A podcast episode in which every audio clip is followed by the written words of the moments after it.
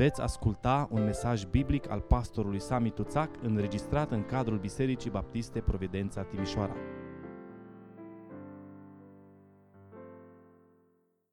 Nici iadul, nici moartea, nici lucrurile de sus, nici cele de jos, nici îngerii, nici stăpânirile, nimic absolut nu vor fi în stare să ne despartă de dragostea lui Dumnezeu care este în Hristos Isus. Amin. Vă invit să deschidem Sfânta Scriptură în dimineața aceasta în Evanghelia după Marcu, capitolul 16 și o să citim de la versetul 1 și până la versetul 14, pagina 984 în Sfânta Scriptură. Marcu, capitolul 16, începând cu versetul 1. După ce a trecut ziua sabatului, Maria Magdalena, Maria, mama lui Iacov și Salome au cumpărat miresme ca să se ducă să ungă trupul lui Isus. În ziua din tâi a săptămânii s-au dus la mormânt dis de dimineață pe când răsărea soarele. Femeile ziceau una către alta, cine ne va prăvăli piatra de la ușa mormântului? Și când și-au ridicat ochii, au văzut că piatra, care era foarte mare, fusese prăvălită. Au intrat în mormânt, au văzut pe un tinerel șezând la dreapta, îmbrăcat într-un veșmânt alb și s-au înspăimântat. El le-a zis, nu vă spăimântați, căutați pe Iisus din Nazaret care a fost răstignit. A înviat, nu este aici, iată locul unde îl puseseră. Dar duceți-vă de spuneți ucenicilor lui și lui Petru că merge înaintea voastră în Galileea, acolo îl veți vedea cum v-a spus. Ele au ieșit afară din mormânt și au luat-o la fugă, pentru că erau cuprinsă de cutremur și de spaimă și n-au spus nimănui nimic căci se temeau. Iisus, după ce a înviat, în dimineața zilei din tâia săptămânii, s-a arătat mai întâi Mariei Magdalena, din care scosese șapte draci. Ea s-a dus și a dat de știre celor ce fuseseră împreună cu el, care plângeau și se tânguiau. Când au auzit ei că este viu și că a fost văzut de ea, n-au crezut-o. După aceea s-a arătat într-un alt chip la doi dintre ei pe drum când se duceau la țară. Aceștia s-au dus de au spus lucrul acesta celorlalți, dar nici pe ei nu i-au crezut. În sfârșit, s-a arătat celor 11 când ședeau la masă și i-a mustrat pentru necredința și împietrirea inimilor, pentru că nu crezuseră pe cei ce-l văzuseră înviat. Amin. Vă rog să luați loc. Frați și surori, așa o bucurie să fim în această dimineață de Paști, în această dimineață a învierii, a sărbătorii învierii Domnului Isus Hristos, să fim aici împreună. Cu un an în urmă, lucrurile erau diferite. Nu ne-am putut vedea, n-am putut să sărbătorim împreună în felul acesta învierea Domnului, însă mulțumim Domnului că astăzi putem să fim împreună. Chiar dacă nu reușim să facem tot ceea ce ne dorim, chiar dacă trebuie să stăm un pic la distanță, dar mulțumim Domnului că El ne-a ținut în viață, mulțumim că suntem bine, mulțumim că deși am trecut și am experimentat majoritatea dintre noi, uh, inclusiv virusul acesta în această perioadă, suntem aici și ceea ce este cel mai important, Domnul care a înviat este cu noi. Amin. Slăvit să-i fie numele. În data de 21 ianuarie, și vă rog să fiți foarte atenți, ar putea să spuneți unii ce ne interesează pe noi asta, Vreau să vă spun că având în vedere contextul în care trăim și direcția în care lumea se duce, ar trebui să ne intereseze foarte mult. În 21 ianuarie 1924, imediat după moartea lui Vladimir Ilici Lenin,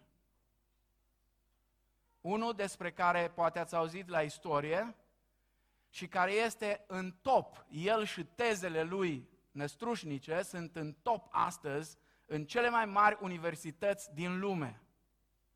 Stânga politică de peste tot din lume îmbrățișează ideile lui mai mult ca oricând. ale lui, a lui Marx, a lui Engels, a tuturor distrugătorilor de Europa și de lume. Imediat după moartea lui, Sovietul Suprem, adică un fel de parlament, cum am spune astăzi, și spun un fel pentru că nu era, al Uniunii Republicilor Sovietice Socialiste a dat următoarea proclamație despre Lenin. Viziunea sa a fost colosală. Capacitatea și inteligența sa de a mobiliza masele a fost de necrezut. A fost făuritorul omului de tip nou, salvatorul lumii. Nu vreau să comentez în dimineața asta nici chestiunea cu omul nou, că am văzut-o din plin. Au văzut-o bunicii noștri, au văzut-o părinții noștri, am văzut-o noi, unii dintre noi, și mă bucur că unii dintre voi n-ați văzut-o și sper să nu o vedeți nici în viitor. Nu vreau să comentez nici chestiunea cu salvatorul lumii, v-ar putea spune despre asta cei din gulagurile comuniste ce a însemnat salvarea asta. Ceea ce îmi place mie în toată proclamația asta este expresia a fost. A fost. Lenin a fost, Marx a fost, Angels a fost, Buddha a fost, Mohamed a fost, Moise a fost, dar Isus este. Amin? Isus este. El a înviat dintre cei morți.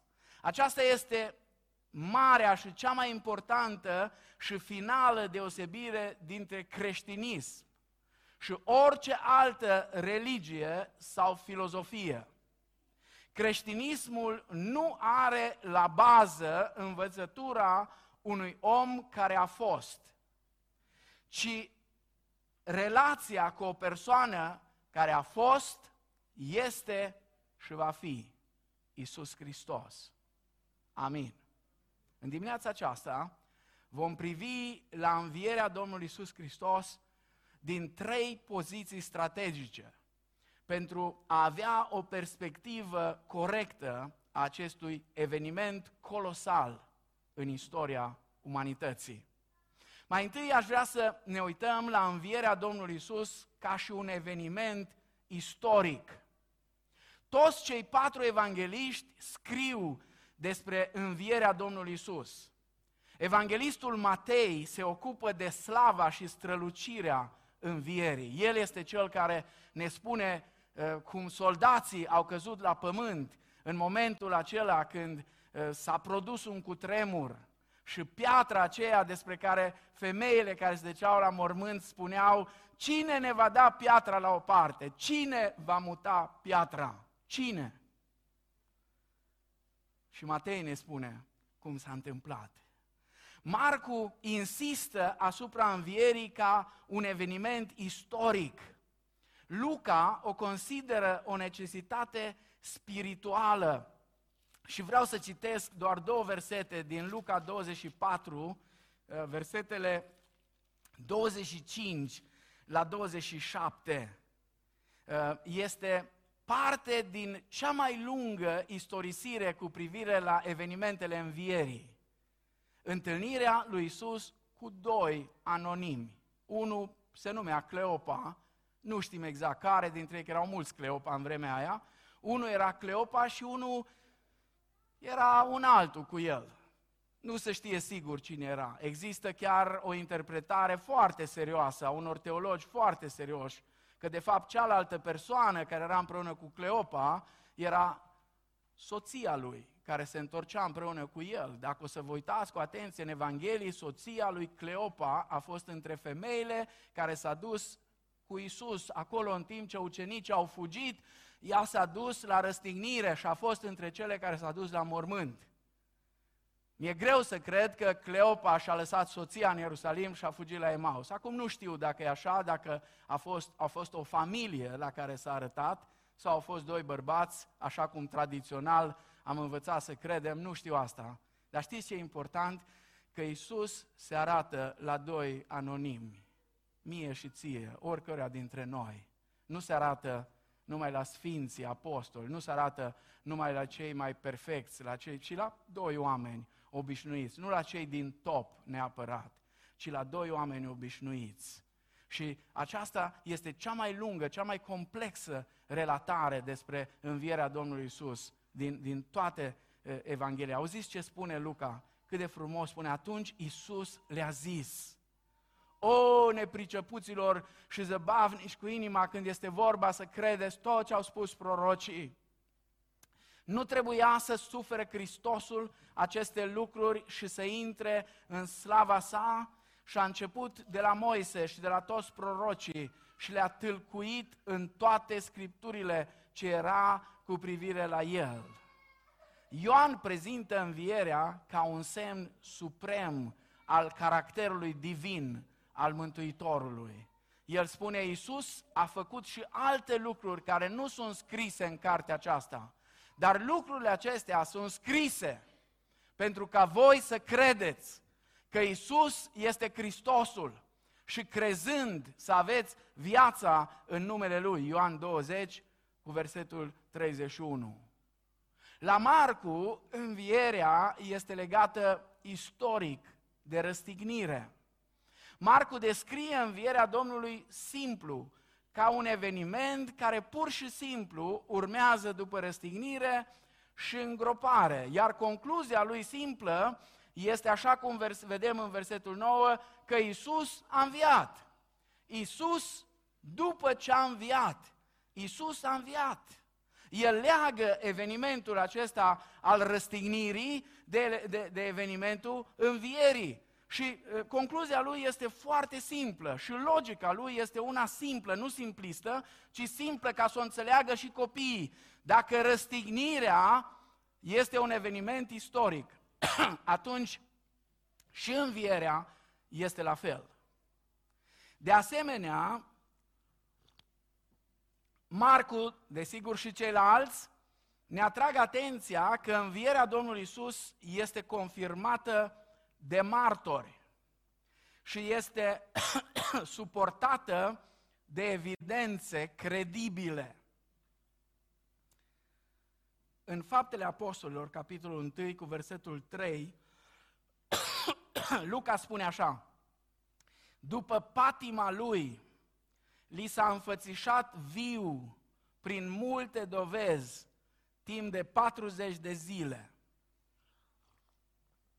Și Marcu, de la versetul 9 la versetul 14, nu face altceva decât să înșiruie arătările Domnului Isus și evidențele cu privire la cei care l-au întâlnit pe Domnul Isus viu. Oricât de sceptici ar fi unii oameni, evidențele aduse în favoarea învierii lui Isus n-au putut fi răsturnate încă.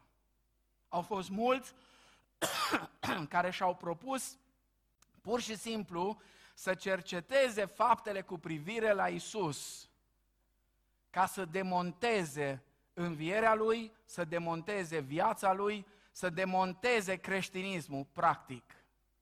Majoritatea covârșitoare a celor care sinceri au încercat să caute adevărul, au devenit creștini. Azi dimineață, foarte devreme, printre multe lucruri care le-am citit, am citit un interviu al unei, unui istoric, o doamnă de la noi din țară. Am fost atât de impresionat. Uh, era întrebarea, este Isus real? Este o persoană istorică? A fost el o persoană istorică? Poate fi dovedită cu dovezi istorice moartea și învierea lui. Și contextul era că, uh, știți ce m-a, m-a frapat? Interviul acesta apare pe o revistă care cred că aparține de Ministerul Învățământului sau ceva de genul, uh, sau un site, edu.ro sau ceva de genul ăsta, o găsiți acolo. Și ideea era, copiii noștri învață la școală, la orele de religie, despre Biblie și despre ceea ce spune Biblia. Și chiar dacă se vede că doamna nu e teolog, e doar istoric, uh, prinde atât de bine și spune nu ai cum, nu ai cum, spune nu există niciodată nimeni Dar absolut nimeni, niciun istoric serios în antichitate, n-a încercat să nege persoana lui Isus Hristos. A apărut negațiile undeva la sfârșitul secolului XIX, începutul secolului 20. Atunci au început unii cu tot felul de lucruri. Și vorbea inclusiv despre arheologia biblică, despre o ramură puternică a arheologiei care caută uh, uh, lucrurile pe care Biblia le spune și mereu și mereu descoperă tot mai multe dintre ele. Un astfel de om, un mare, mare sceptic, a fost Frank Morrison, foarte cunoscut în secolul trecut, un mare, mare sceptic. A vizitat Palestina cu scopul clar de a dovedi că Biblia este legendă. S-a ocupat de viața lui Isus și a început cu învierea, pentru că a fost sigur că o să poată să o spulbere ușor. După ani de zile de cercetări, Frank Morrison, la finalul cercetărilor lui, a scris o carte celebră. Cine a dat piatra la o parte? Și au zis ce spune. Concluzia unui om care a studiat, care și-a propus, la fel ca Pavel, să distrugă creștinismul. Afirm că există. Și de lucrul acesta sunt convins există o bază temeinică, istorică, asupra mult discutatei fraze din crezul apostolic în legătură cu Isus Hristos. A treia zi a înviat. Pentru mulți e greu să accepte învierea, pentru că este un lucru contrar firii. Nimeni n-a trăit un fenomen care să corespundă învierii. Dar problema este că percepțiile și cunoștințele noastre științifice sunt prea limitate ca să fie criteriu pentru respingerea învierii lui Hristos. Nimeni nu poate să afirme că nu există înviere. Dacă cineva spune asta, dovedește că are o gândire extrem de limitată și că nu gândește științific. Cineva care se bazează pe dovezi științifice clare poate să spună doar atât că el n-a văzut pe nimeni care să învieze din morți și el însuși n-a experimentat faptul acesta, dar mai mult de atât nu poate spune. Scriptura ne spune clar că au fost martori ai învierii lui Isus, martori demni de crezare. Și oamenii aceștia l-au văzut crucificat l-au văzut mort, l-au văzut pus într-un mormânt. Iar după câteva zile, după trei zile, l-au văzut viu, au umblat cu el, au mâncat cu el. Și auziți mărturia uneia dintre ei. 1 Ioan, capitolul 1, versetul 1 la 4. Ce era de la început, ce am auzit, ce am văzut cu ochii noștri, ce am privit și ce am pipăit cu mâinile noastre cu privire la cuvântul vieții. Pentru că viața a fost arătată și noi am văzut-o și mărturisim despre ea și vă vestim viața veșnică care era la Tatăl și care ne-a fost arătată. Deci ce am văzut și am auzit, aceea vă vestim și vouă, ca și voi să aveți părtășie cu noi. Și părtășia noastră este cu Tatăl și cu Fiul Său, Isus Hristos. Și vă scriem aceste lucruri pentru ca bucuria voastră să fie deplină. Ioan scrie într-o vreme în care biserica era persecutată, în care mulți își perdeau viața, în care creștinii erau deja dați la fiare în circurile romane, în care mulți dintre ei erau arși pe ruguri. Nero nebunul lumina Roma cu rugurile în care ardeau creștinii și în vremea aceea exista tentația unora să dea înapoi și exista tentația la mulți să se întristeze, să-și piardă în speranța și Ioan le spune, v-am scris lucrurile acestea ca să știți că vorbim de chestiuni clare, concrete. Așa s-au întâmplat lucrurile și vă scriem ca bucuria voastră să fie de plină. Fiți siguri, oameni buni, că oamenii ăștia care scriu așa ceva și care au trăit evenimentele acelea și care au fost gata să moară, n-au fost nici gură cască, nici înșelători, nici fanatici, nici nebuni. Pentru ei a răspândi vestea învierii a fost pericol de moarte. Cu o singură excepție, toți apostolii au murit martirizați. Cine este gata să moară pentru o minciună? Mai ales amintiți-vă minciuna din dimineața învierii. Când soldații care au păzit trupul s-au dus la preoții cei mai de seamă și au spus, nu mai e acolo. Preoții cei mai de seamă le-au plătit bani și le-au spus, spuneți așa, că noaptea, îți vine să râzi când auzi, noaptea, ucenicii lui, cine? Cine? Toma, care nu se știe pe unde era, vorbesc de ăștia mai curajoși, că el alți nu prea luau cuvântul. Toma, care nu se știe pe unde era, Iuda, care era deja spânzurat, Petru, care dacă ați citit cu atenție și ați ascultat cu atenție, zice, spuneți ucenicilor mei și lui Petru, care a zis că nu e ucenicul meu. Da? Petru a zis, nu-l cunosc, nu știu cine. Spuneți ucenicilor mei, spune cine? Cine dintre ei să-l fure? Cine? Care dintre ucenici? Ultimele persoane care au rămas pe acolo prin zonă, pe lângă cei doi mari uh, din Sinedriu, Iosif din Arimatea și Nicodim, și Ioan care se mai fofila și el pe acolo, singure persoane care au rămas pe acolo erau niște femei. Singurele care s-au dus dimineața, dis de dimineață la mormânt, erau niște femei. Păi dacă ăștia ar fi furat trupul, credeți că nu s-ar fi găsit măcar unul dintre ei în chinurile acelea să spună, stați măi oameni buni, stați că nu mi-am pierdut mințile, sunt gata să mor, dar nu pentru o minciună. Și n-a fost unul, au fost mai mulți. Sunt alții care spun că au avut halucinații.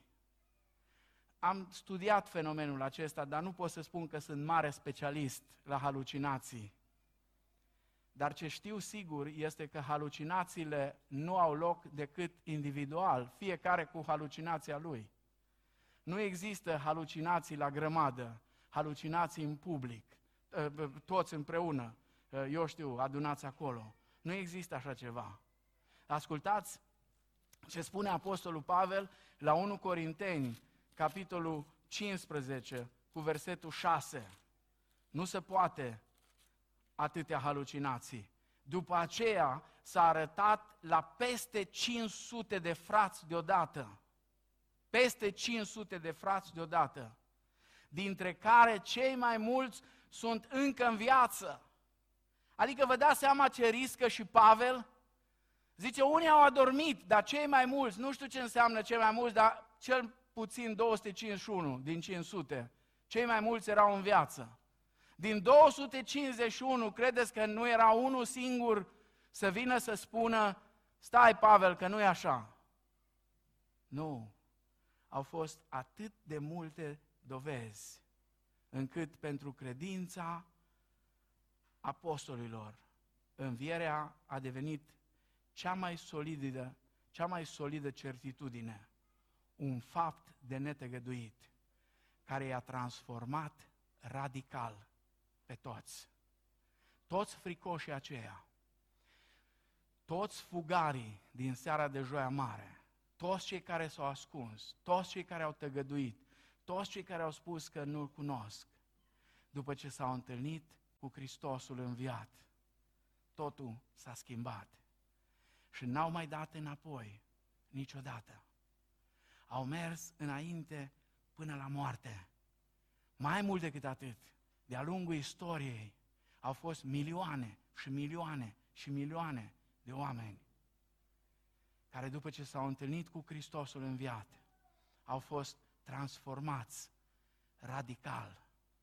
În fiecare an, teroriștii islamici omoară creștini în Orientul Mijlociu, îi răstignesc, își bat joc de ei în modurile cele mai oribile, numai ca să îi provoace să renunțe la credința lor. Și asta nu se întâmplă, pentru că oamenii aceia s-au întâlnit cu Hristosul înviat. mai este ceva legat de partea aceasta istorică, care e fundamental pentru noi. Învierea lui Isus este temelia creștinismului. La 1 Corinteni, capitolul 15, un capitol major în care Apostolul Pavel vorbește despre înviere și despre importanța învierii. Pavel atrage atenția că biserica se sprijină pe faptul învierii fondatorului ei.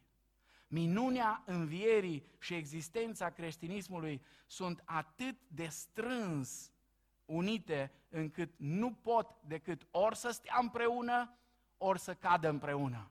Nu există creștinism fără învierea lui Hristos. Dacă a căzut învierea lui Hristos din punct de vedere istoric, atunci a căzut și creștinismul. Mormântul gol, așa cum atât de frumos este reprezentat aici. Și vreau să folosesc ocazia să mulțumesc Coli și echipei care ați făcut aici. Tot ce ați făcut e atât de frumos, atât de impresionant. Și aici și acolo, desigur. Uh, mormântul gol. Am fost în mormântul gol. Am fost. E, e o senzație, o senzație interesantă. E gol. Nu e nimic acolo. Mormântul gol este sanctuarul central al credinței creștine. Niciun alt colț de pe pământ nu spune mai mult despre credința creștină ca mormântul gol al lui Isus. Dați-mi voie să închei această primă parte, acest prim aspect. Știți cum e cu învierea lui Hristos? E clar, învierea lui Hristos e un fapt istoric. Și dacă vreți, vă spun din partea unuia care visa în copilărie să se facă profesor de istorie, așa că am mâncat istorie pe pâine de când eram copil, de la tata, care a fost cel mai bun istoric care eu l-am avut în casă. Era mai bun decât mine, că el ținea minte toți anii și toate datele și toate evenimentele și tot, tot, tot, tot, tot ținea minte. Eu nu prea puteam să le țin minte toate. Învierea este, dacă vreți, cel mai bine dovedit din punct de vedere istoric dintre toate evenimentele care au avut loc în Antichitate. Dacă vreți să vă dau un singur exemplu, cucerirea Romei de către Hannibal, învățați la istorie, ați învățat la istorie, se învață peste tot. Nu este amintită decât în două surse și când le citești, atât de tare să bat cap în cap una cu cealaltă, că nu poți să-ți dai seama. Singurul lucru care l-au în comun este că Hannibal s-a dus să cucerească Roma, atâta tot. În rest sunt contradicții fantastice ce acolo. Dar nimeni normal la cap nu îndrăznește să spună că n-a fost sau n-a existat Hannibal și nu s-a dus să cucerească Roma învierea lui Iisus Hristos este de departe cel mai bine atestat eveniment istoric. Și acum știți cum e? E simplu. Îl crezi sau nu îl crezi? Poate să vină cel mai renumit apologet. Apostolii n-au investit la început atât de mult în apologetică. Ei au investit în predicare, în proclamare. Ei au spus, Hristos e viu, crezi sau nu crezi.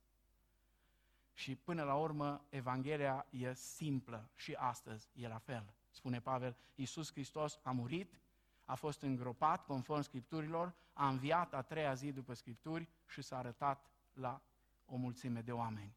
Până la urmă, zice din ă, tot toți ca unei stârpituri, mi s-a arătat și mie. Învierea lui Iisus e un fapt istoric dovedit. Au fost mulți cei care au încercat să o demonteze și n-au reușit. Până la urmă, totul se reduce la asta. Crezi sau nu crezi? Dar dacă crezi și îți pui încrederea în Hristos și intri în relație cu Hristosul cel viu, asta te schimbă, te transformă pentru totdeauna. Niciodată nu vei mai fi ce ai fost. Pentru că viața veșnică și veșnicia nu urmează. Ea începe în inima fiecare dintre noi în momentul întâlnirii cu Hristos. În al doilea rând, aș vrea să privim învierea Domnului Isus ca și o acțiune divină. La Romani, capitolul 1, de la versetul 1 la versetul 4, Apostolul Pavel spune așa, Pavel, roba lui Iisus Hristos, chemat să fie apostol, pus deoparte ca să vestească Evanghelia lui Dumnezeu, pe care o făgăduise mai înainte prin prorocii săi în Sfintele Scripturi, ea privește pe fiul său născut din sămânța lui David, în ce privește trupul, iar în ce privește Duhul Sfințeniei, dovedit cu putere că este Fiul lui Dumnezeu prin învierea morților, adică pe Iisus Hristos, Domnul nostru. Pavel spune că Duhul Sfânt l-a înviat din morți în Romani, capitolul 8, cu versetul 11. Și aici spune Dumnezeu, prin Duhul Sfânt, l-a înviat din morți. Atunci când oamenii vestiți, oamenii celebri mor, ei lasă în urmă operele lor și lasă în urmă influența lor. Și aș vrea să vă dau câteva exemple de oameni care au lăsat câte ceva în urmă. Au fost oameni mari. Iulius Cezar a schimbat harta a trei continente în timpul vieții lui, dar nu mai are astăzi nicio influență directă asupra nimănui. Nu poate influența pe nimeni. Nu poate schimba viața vreunui om. Cicero a rostit cele mai elogvente cuvântări care s-au scris vreodată, dar nimeni nu mai este schimbat de persoana lui astăzi. Solon a enunțat cele mai drepte legi, dar pe cine mai schimbă el astăzi? Aristotel a formulat o tehnică de gândire folosită și azi. Dar ce efect are viața lui asupra noastră?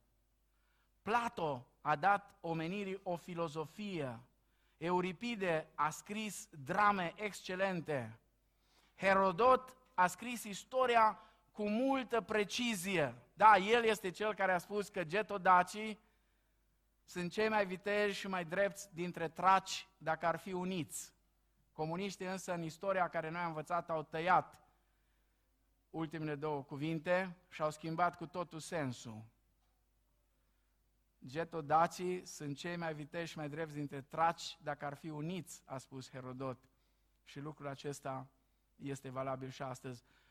Mozart a compus cu măestrie, Nicolae Iorga, unul de al nostru, un român, a învățat limba turcă pe tren de la București până la Constanța. Toți oamenii ăștia au fost niște genii, dar ei au murit și nu mai pot influența personal pe nimeni. Învierea lui Isus însă transformă încă milioane și milioane de oameni. Acțiunea aceasta divină a învierii continuă să-și exercite influența. Prezența lui Isus cel viu o poți vedea încă. El ne găsește acolo unde ne aflăm. Ne poate face oameni noi, ne poate face cu adevărat oameni noi. Așa cum spune Pavel la 2 Corinteni 5 cu 17, dacă este cineva în Hristos, este o făptură nouă, cele vechi s-au dus, iată că toate lucrurile s-au făcut noi. Evanghelia lui Isus Hristos este esența creștinismului. Evanghelia nu este o idee, o, o filozofie, o înțelegere psihologică a vieții. Evanghelia, așa cum spuneam mai înainte, poți crede în ea sau poți să o respingi. Dacă crezi, devii copil al lui Dumnezeu. Dacă nu, rămâi în continuare, te lași singur în continuare sub controlul celui rău. Apostolul Pavel spune că motivul pentru care el a murit au fost păcatele noastre. A murit în locul nostru. dar s-a întors dintre cei morți. Și atunci când noi ne identificăm cu El, ne identificăm cu moartea și învierea Lui. Și fiecare poate avea parte de puterea învierii Lui, dacă crede în El, dacă cu pocăință și credință vine la El. Și ultimul lucru la care aș vrea să privim, învierea lui Isus este o necesitate vitală pentru noi. La Efeseni, capitolul 1, versetele 19 la 20, Apostolul Pavel spune așa, Efeseni 1, 19 la 20, și care este față de noi, credincioșii, nemărginita mărime a puterii sale, după lucrarea puterii tăriei Lui, pe care a desfășurat-o în Hristos, prin faptul că l-a înviat din morți și l-a pus să șadă la dreapta sa în locurile cerești. O examinare a învierii ne descoperă o deficiență în viața multor credincioși care nu își însușesc puterea aceasta a învierii pentru ei. Lucru de care avem nevoie este să ne însușim această putere a învierii. Avem nevoie să ne legăm de Hristos și avem nevoie să rămânem în legământul lui Hristos pentru ca puterea învierii lui Hristos să lucreze în noi, în mijlocul vieții, în mijlocul contextului, în mijlocul circumstanțelor în care trăim. Învierea Domnului este cea care ne dă curaj în viață. Avem nevoie de curaj ca să trăim într-o lume atât de schimbătoare, într-o lume cu atât de multe probleme, ca să trăim în puterea Hristosului înviat, pentru a rezista în fața atacurilor și a ispitelor de tot felul, pentru a rezista la amăgirile de tot felul care vin în vremurile acestea. Duhul Sfânt l-a înviat pe Hristos din morți și este gata să folosească această putere măreață asupra fiecărui credincios. Gândiți-vă la Apostolul Petru. A fost un om care a cunoscut falimentul. A fost un om care a ajuns jos de tot, s-a lepădat de Domnul Isus Hristos, dar s-a întâlnit cu Hristos cel înviat. Nu știu exact ce și-au spus. Totdeauna m-a fermecat gândul acesta Oare ce a vorbit Isus cu Petru în privat când s-au întâlnit undeva după întâlnirea cu Maria Magdalena și cu femeile, înainte de întâlnirea cu cei doi care mergeau spre Emaus și desigur înainte de întâlnirea cu toți ceilalți 11 care erau dumneavoastră la oaltă, undeva, poate în dimineața aceea, undeva la amiază, Domnul Isus s-a întâlnit cu Petru. Am stat mult și m-am gândit de multe ori. Ce și-au spus? Ce a zis Isus? Cum a început? A început cum facem noi atunci când cineva ne supără? Atunci când cineva își încalcă cuvântul? Atunci când cineva nu este loial? Atunci când cineva ne părăsește? Oare ce i-a fi spus? Uneori m-am gândit, poate nu i-a spus nimic. Poate doar l-a luat în brațe. L-a luat în brațe. Și a spus, Petre, m-am rugat pentru tine. Petre, te iubesc. Petre, tu ești Petru. Și pe această piatră voi zidi biserica mea. Nu uita, Petre. Trebuie să fii pescar de oameni. Nu știu ce i-a spus. Dar auziți-l pe Petru peste ani. Auziți ce spune omul acesta creștinilor care se confruntau cu suferința. În 1 Petru, capitolul 1, de la versetul 3. Binecuvântat să fie Dumnezeu, Tatăl Domnului nostru Isus Hristos, care după îndurarea sa cea mare ne-a născut din nou prin învierea lui Isus Hristos din morți la o speranță vie și la o moștenire nestricăcioasă și neîntinată și care nu se poate vesteji, păstrată în ceruri pentru voi, voi sunteți păziți de puterea lui Dumnezeu prin credință, pentru mântuirea gata să fie descoperită în vremurile de apoi. În ea voi vă bucurați mult, măcar că acum, dacă trebuie, sunteți întristați pentru puțină vreme prin felurite încercări, pentru ca încercarea credinței voastre, cu mult mai scumpă decât aurul care piere și care totuși este cercetat prin foc, să aibă ca urmare lauda, slava și cinstea alertarea lui Isus Hristos, pe care voi îl iubiți fără să-l fi văzut. Credeți în El fără să-L vedeți și vă bucurați cu o bucurie negrăită și strălucită pentru că veți dobândi ca sfârșit al credinței voastre mântuirea sufletului. Dragii mei, la Paște vrem să ne bucurăm și e bine, dar viața creștină sau în viața creștină nu poți să ai parte de bucurie fără bătălie, fără luptă. Așa e viața creștină. Întrebarea este, ești pregătit pentru ziua de mâine, pentru încercările care vin? Ce anume îți dă curaj să mergi mai departe? Puterea învierii lui Isus. Învierea Domnului este cea care ne dă un scop în viață o țintă și o direcție clară, o speranță reală pentru viață. Mulți oameni care au acumulat averi colosale au nebunit și au pierdut mințile, au devenit epave. Dacă vă întrebați de ce, pentru că n-au găsit scop în viață. Unii dintre ei chiar și-au pus capăt zilelor. Dumnezeu ne-a creat cu un scop clar. Viața pe pământul acesta are sens cu adevărat numai atunci când descoperi scopul pe care Dumnezeu îl are cu privire la tine. Iar scopul acesta îl găsești întotdeauna în comuniune cu Dumnezeu. Și mai este ceva fantastic. Aici suntem foarte mulți tineri. Și eu mă consider încă tânăr. Și Mia. Dar, dragii mei, așa tineri cum suntem, cu toții într-o zi vom ajunge la clipa morții, la clipa plecării.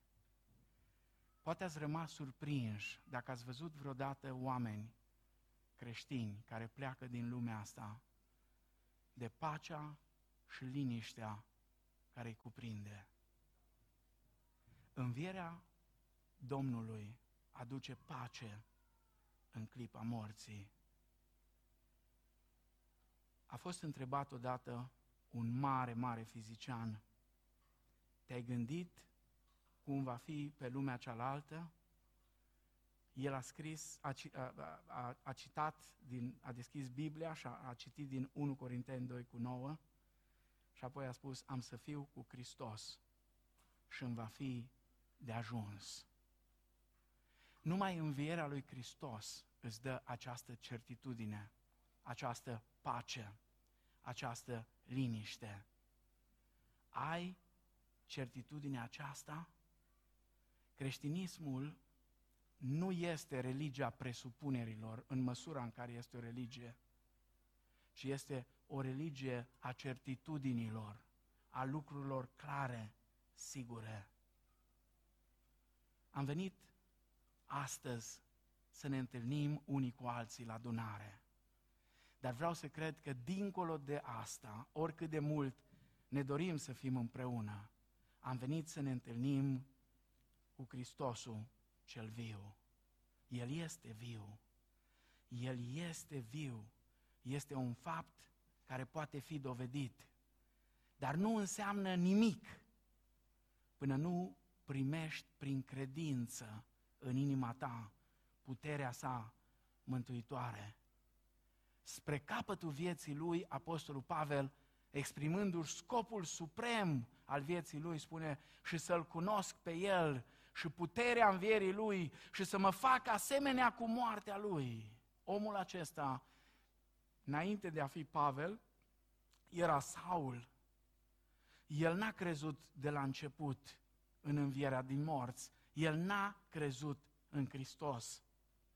Dar mărturisește el în 1 Corinteni 15 cu 8, la sfârșit, după toți aceștia ca unei stârpituri, mi s-a arătat și mie. Și apoi, după ce i s-a arătat, spune el, totul s-a schimbat. Și acum trăiesc, spune el în Galaten 2 cu 20, dar nu mai trăiesc eu, ci Hristos trăiește în mine. Și viața pe care o trăiesc acum în trup, o trăiesc în credința în Fiul lui Dumnezeu, care s-a jertfit și s-a dat pe sine însuși pentru mine. Dacă învierea lui Hristos nu te determină să spui, Doamne, vreau să te cunosc și să cunosc puterea învierii tale și să-mi dau viața mea ție, atunci dăm voie să-ți spun că poți pierde totul, poți pierde veșnicia. Dacă nu însușești pentru tine această putere a învierii lui Hristos, dacă nu te pui la dispoziția Lui cu toată viața, dacă nu-ți deschizi inima, dacă nu îl chemi să vină Domn și Mântuitor, El este Domn, trebuie doar să accepti ca El să fie Domn în inima ta și în viața ta. Aș vrea, așa cum stăm în dimineața asta, e zi de sărbătoare, vrea să plecăm capetele, să stăm fiecare dintre noi într-o rugăciune, înainte de a, de a cânta, să stăm într-o rugăciune personală. Dragii mei, vreau să fiu foarte deschis cu voi. Nu e niciun fel sau vreo încercare de manipulare, nu-mi stă în caracter, nu cred în așa ceva, dar sunt dator să vă spun, învierea lui Hristos e dovedită istoric dincolo de orice dubiu. Nu există absolut niciun dubiu din punct de vedere istoric. Învierea lui Hristos este o acțiune pe care Dumnezeu a făcut-o în ziua aceea. Dumnezeu a fost cel care cu puterea lui a dat la o parte piatra și a ieșit de acolo Fiul lui Dumnezeu viu. Dar toate acestea rămân, sigur, importante, rămân repere pentru istorie, pentru oameni, pentru biserică, dar pentru tine poți să nu însemne nimic dacă nu îți însușești acest fapt, acest adevăr al morții și al învierii lui Hristos. Dacă în dimineața asta ai înțeles din Scriptură cât de important este lucrul acesta, și ești unul dintre cei care într-o zi a încheiat un legământ cu Domnul Isus Hristos, dar poate ai mai șchiopătat, poate ai mai dat rateuri. Și Petru a dat rateuri. Și ceilalți au dat rateuri. Dar te chem în dimineața asta, vino la Domnul Isus Hristos. El încă spune, du-te, spune-le ucenicilor mei, și lui Sami, și lui Petru, și lui celălalt, și lui celălalt, oricui, indiferent cum te cheamă, spune că vreau să mă întâlnesc cu El. Dacă ai lăsat frica să te domine, dacă în anul acesta teribil prin care am trecut, ai lăsat ca teama și neliniștea să pună stăpânire pe tine, dacă simți cumva că îți pierzi mințile, că sunt lucruri care nu funcționează cum îți dorești, apropie-te de El, cel înviat. Aceeași putere care l-a înviat pe Hristos lucrează astăzi în copiii lui Dumnezeu.